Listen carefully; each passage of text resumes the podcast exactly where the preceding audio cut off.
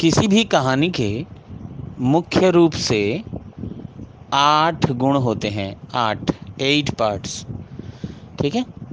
तो पहला पार्ट क्या है? ये गुण का क्या मतलब हुआ?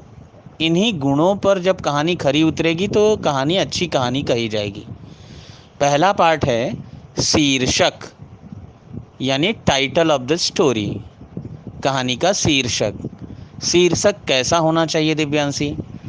दिव्यांशी, शीर्षक हमेशा छोटा, आकर्षक और प्रभावशाली होना चाहिए। क्या मतलब है इसका?